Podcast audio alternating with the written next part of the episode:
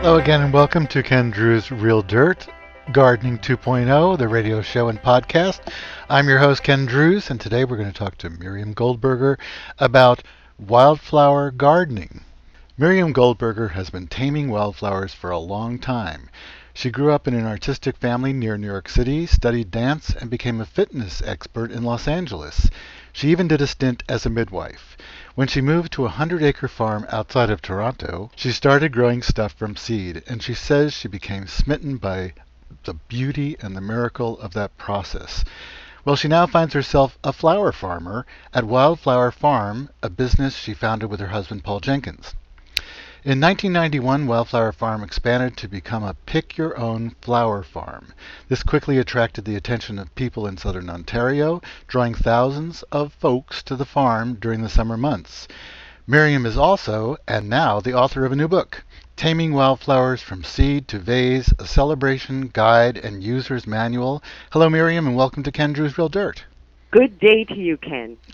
I'm glad I, you know, we, we we talked for a moment before we started about how we are familiar with New Jersey. yes, yes. We could lapse into a New Jersey accent at any moment. Uh, actually, this is my New Jersey accent. Oh, okay. Well, I, well, I, this is my New Jersey accent as uh, well. people, well, you know how people think about New Jersey, but we don't have to get into that. No. But I'm back in New Jersey. That's where you are speaking me to me from. Oh, excellent, mm-hmm. excellent. Mm-hmm. I love it. Uh, well, first of all, I'd like to ask you a question I always ask. What is a wildflower?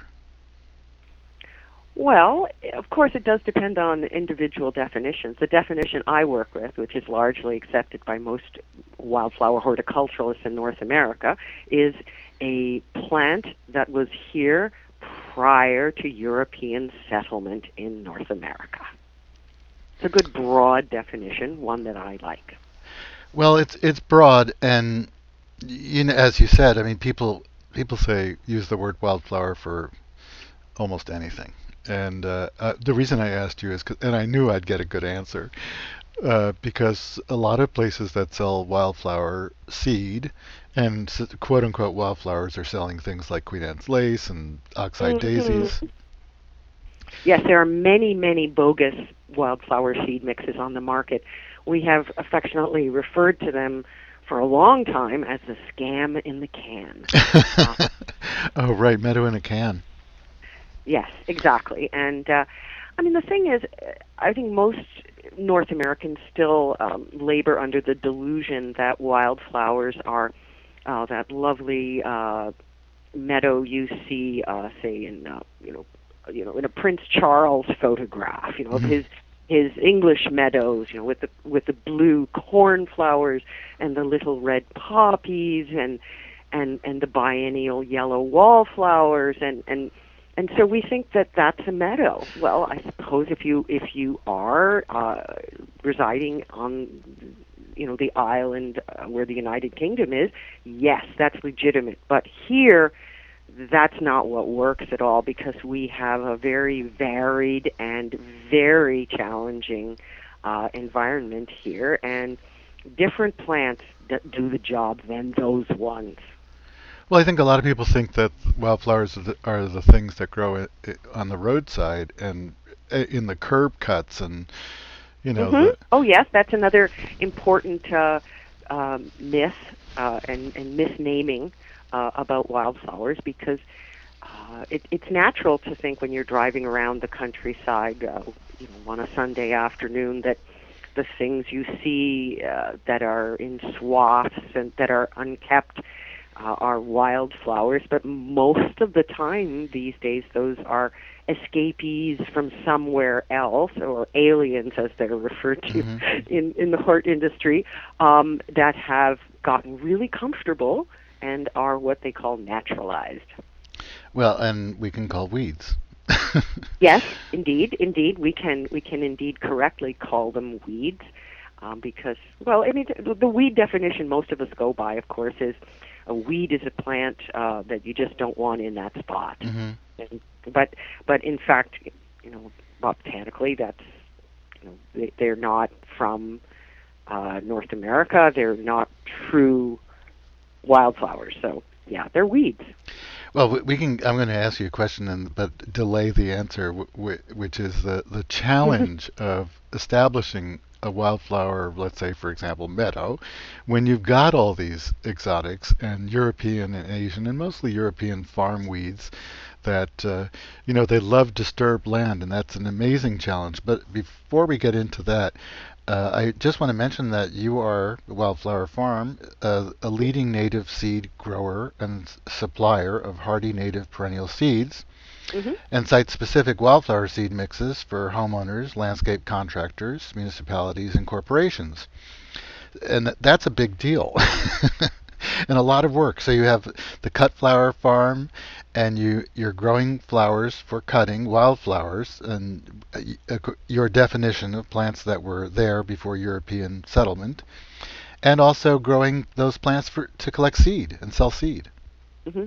The primary thrust of our our business and and how we eat is through the sale of uh, these hardy perennial wildflower and native grass seeds. So we have a hundred acre farm and we grow uh, these wildflowers and native grass uh, seeds. We harvest them um, largely mechanically, though we have extensive uh, demonstration gardens where we harvest manually as well. And then after everything is harvested, it is dried in basically giant uh, bread bins almost, so that uh, the airflow is good. And we do this in our big, beautiful old barn. And then from there, uh, everything is is is cleaned. Uh, many different types of wonderful toys used to clean the different types of seeds that have different shapes, different uh, uh, hardness of shells, et cetera, et cetera. And then uh, from there, they're they're packaged and sold uh, as individual species in everything from a single package of seed up to large quantities of individual species. And then also lots and lots of meadow mixes. These are real meadow mixes, mm-hmm. the kind that are uh, perennial that you seed once, and they're very what they call site specific, which means that uh, you, you're taking into account the amount of sunlight, the type of soil, the amount of moisture an area gets, and uh, these are ultra uber low maintenance landscapes because once they're established the maintenance on them is uh, about once a year. You mow them down or when appropriate and allowed uh, burn them. But mm-hmm. most north americans are not comfortable with burning and you know, I, I hesitate to even mention it. But there are lots of ways to take care of a meadow without burning it. And then, very much as a passionate sideline, uh, is is my cutting garden obsession uh, with native plants um, and native grasses. And I am not, I should add, a purist. I'm not one of those wildflower uh, people who uh, is so vehemently attached to native plants that thinks that no one should grow anything else. I I lo- I'm obsessed with flowers and gardening, and my private gardens have lots of different kinds of plants, and and my cutting gardens are and have been an endless experiment of annuals and perennials, and uh, that that's really a lot of fun. My point of view with the book and with uh, wildflowers in general uh, is very much that you, you just need to have native plants in the landscape, and, and I'm sure we can talk about that as well. The the essential, crucial link between native plants and the pollinators that we need to. Yeah, we uh, have so much to talk about. I, but you made me think of about twelve things. Um, mm-hmm. You said you you mentioned garden, the word garden, and I mm-hmm. think that's sort of the distinction because you're you're growing native plants in the right places in the right situations, and as you said, once established, because it's not going to happen overnight, but once established, the native plants can duke it out with those invasive weeds. And uh, we, you talked about mowing and burning, and one of the advantages of doing things like that is that you suppress those exotic weeds, which are usually cold season plants that come up before the plants that you want. Uh, see, I'm, a- I'm asking too many questions. Um, and I and I have too many things to ask you.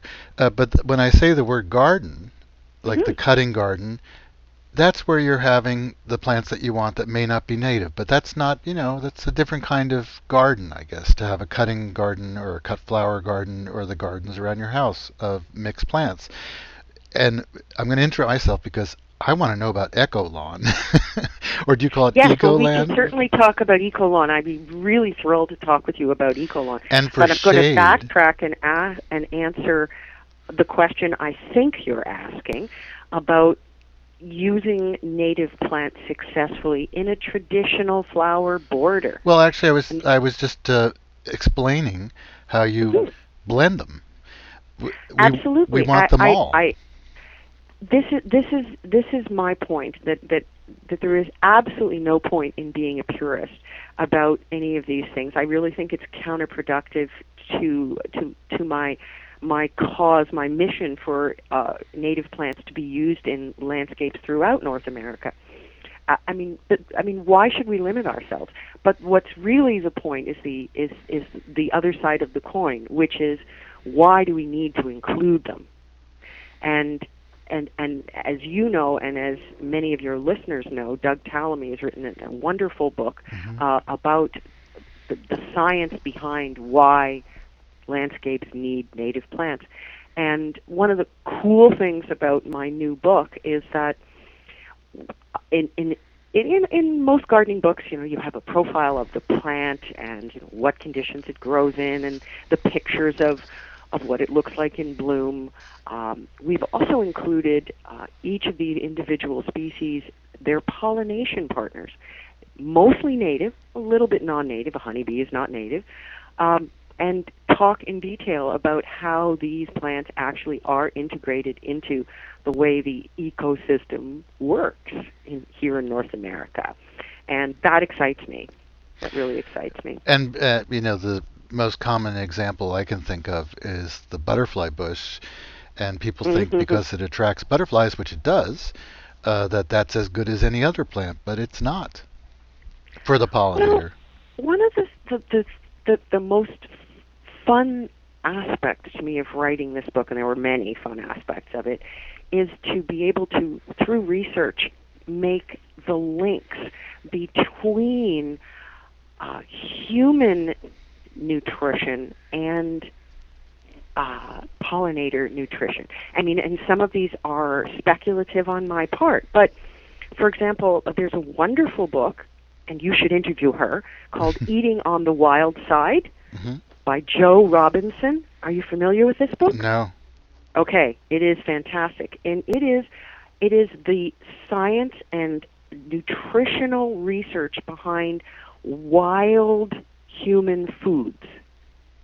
Hmm. All the all the wild things, you know, and that we eat many hybridized versions of these, but in fact there are you know, wild. Uh, you know, I can't even come up at the moment with the the list of the original foods uh, because it's not foremost in my brain. But the point is, the nutritional value of these foods is far higher than even the beautiful heirloom plants and hybridized vegetables that we like to grow, which are fun to grow and worthwhile to grow. But the nutrition is higher in these other plants. So my postulation is that doesn't it make sense that in terms of the food, the the pollen nectar produced for for the pollinators that is found in native plants is likely to have higher nutritional value than non-native plants? Well, it's the, it's the fact that the plants and the animals that use the plants evolve together. It's the coevolution. Exactly, exactly. So you know, I mean, why on earth would would would a native plant who's dependent upon a pollinator to continue as a species provide them with uh, what is essentially junk food by comparison Mhm. to Empty something calories. of high nutritional empty calories? Yes, high nutritional value. So this interests me. I I, I, I find that very very exciting. Well, talking about your book, one thing that I think is so cool is that you show the seedlings. Yes. And Nobody does that. I know. I, I, I, was so excited to be able to do that because, you know, if you're if you're interested in growing native plants, then it's very helpful, obviously, to know what the seedling looks like. But if you're any gardener doing any weeding, you really need to know. And yeah, it's like what the heck? Meadow, Now is that did I plant that? Is that something good or is that I can't tell? Is that a weed? right? I, so right. then you let it grow up till it's 12 inches tall, and you find out it's one of the worst weeds you've ever had, and it's too late, and it's going to seed.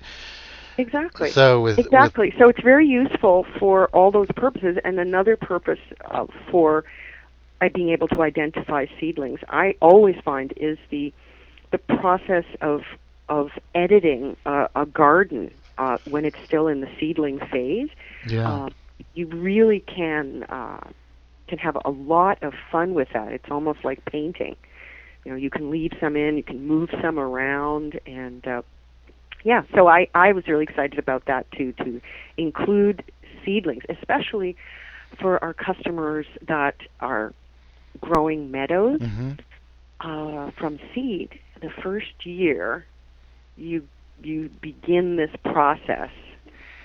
yeah. It Otherwise, so they're going to get overrun. I'm speaking with Miriam Goldberger, and her new book is Taming Wildflowers from Seed to Vase: A Celebration or Vase Guide and User's Manual. We say vase, I think, from New Jersey. Well, well, New Jersey we say vase. Yeah. Yeah. Um, now, I, I wanted to talk about eco lawn, especially for the shade. We're we're not going to have probably enough time because the oth- one of the other things in your book uh, is a lot about using the flowers, cutting the flowers, drying the Mhm. flowers, and Mhm. something that's kind of completely new besides showing the seedlings is the wildflower wedding. Yes. Yes. I I love the idea of giving you know all the young people who are getting married who are so committed to doing a green wedding hmm uh, having them understand that that the flowers need to be addressed as well. I mean, uh, our our dear friend Deborah Prinzing is is talking a lot about the importance of locally grown flowers with with slow flowers and that, that fantastic movement. And to me. Um, uh, wildflowers as cut flowers and wildflowers for weddings and, and any kind of uh, arrangement are, are is a part a huge part of that as well uh, because we want to support uh, community gardens we want to support the pollinators we want to support locally grown and uh, how how how much greener a wedding can you have than to have wildflowers at your wedding I think you are right. Yeah. and Exactly. and you have different uh, styles in the book. Uh, and, and I should mention that the book is really, as you say, DIY. It is do-it-yourself wildflower weddings, and Mhm. you have instructions for bouquets and boutonnieres and table arrangements Mhm. with flowers, and plants and flowers that you can grow yourself. I guess get started. exactly, yes. And uh, one of the other aspects of the book that's really exciting too is that a lot of the uh, flower growers throughout North America are really looking for additional uh, technical support Mhm. on uh, which flowers to grow, how to grow them, um, and incorporate more wildflowers into what they're doing. Well, you're you're heading a new movement, an ad, an adjunct movement to the local flower movement, Mhm. uh, and a, and an important one. And as you know, in farmers markets around the country, flowers are a big part of it. And I, I know some people who have farms, and they they're giving over more and more of their land to flowers because it's a Mhm. big seller and a big money maker per square foot compared to Mhm. Like a watermelon. that takes a really long time to get something in a lot of space. You can Yeah, get a lot of flowers. exactly. Yeah, and working with perennial uh, native wildflowers uh, also is, is really cost effective as well because you don't have to constantly plant them every year like annuals. Mm-hmm. Um, okay, so and we may get back to some of these other things too, but I did mention the eco lawn, and Sure. uh, and the thing that interested me is the discovery in the shade of some of these grasses because, well, everybody wants lawn, unfortunately. More, more and more people want less lawn, but you still need a little lawn because it's the only living ground cover that you can that can take traffic and a little bit of abuse. But in the shade, it's a real challenge. And sometimes you just want pretty green lawn to look at, or green grass, I should say. So, how'd this happen?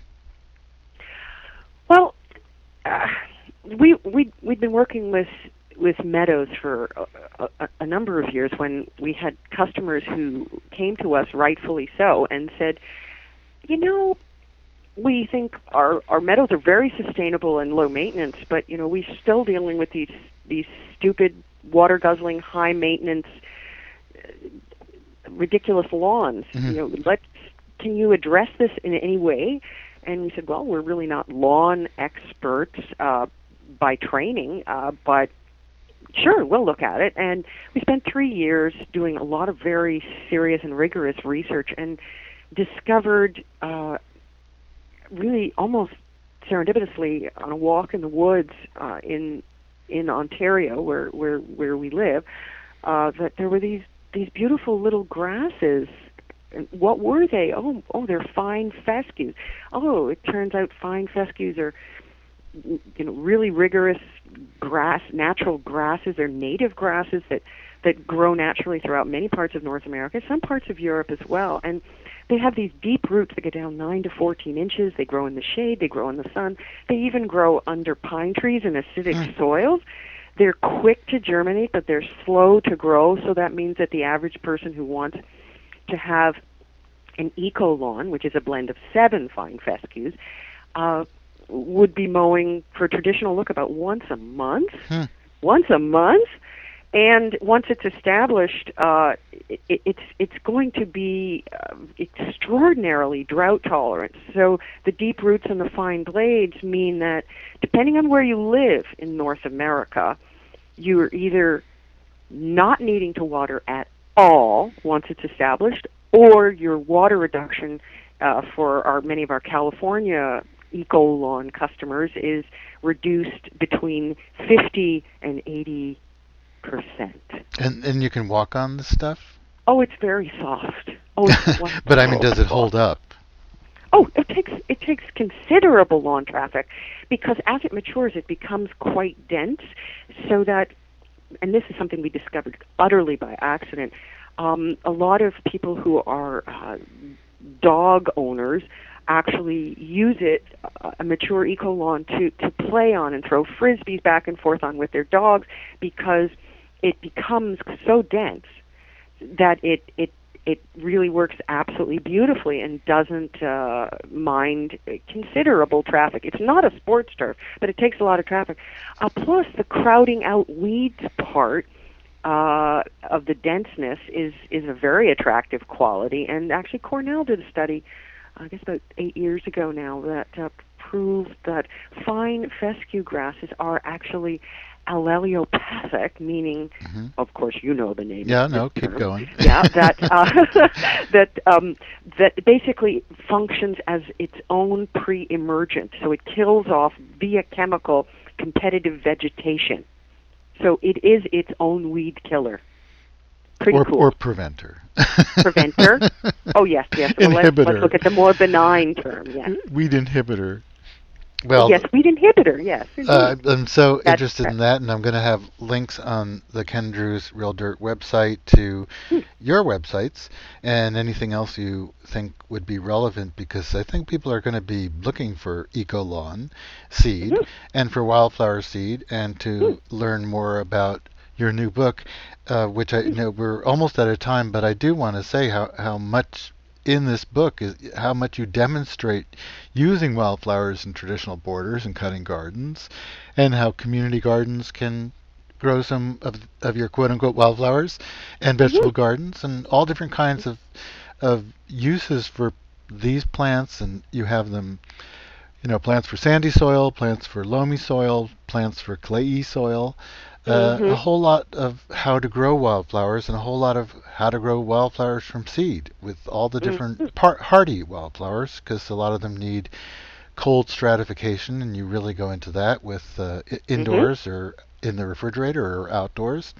That's And uh, I want to thank you so much for being my guest today, Miriam Goldberger, the author of a new book, Taming Wildflowers from Seed to Vase, celebration guide and user's manual. And it really is a user's manual. And thank you very much again.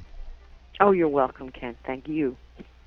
I hope you enjoyed my interview with Miriam Goldberger. I'm going to look into that eco lawn And join me again for another guest on Ken Druse Real Dirt Gardening 2.0. I'll see you next week.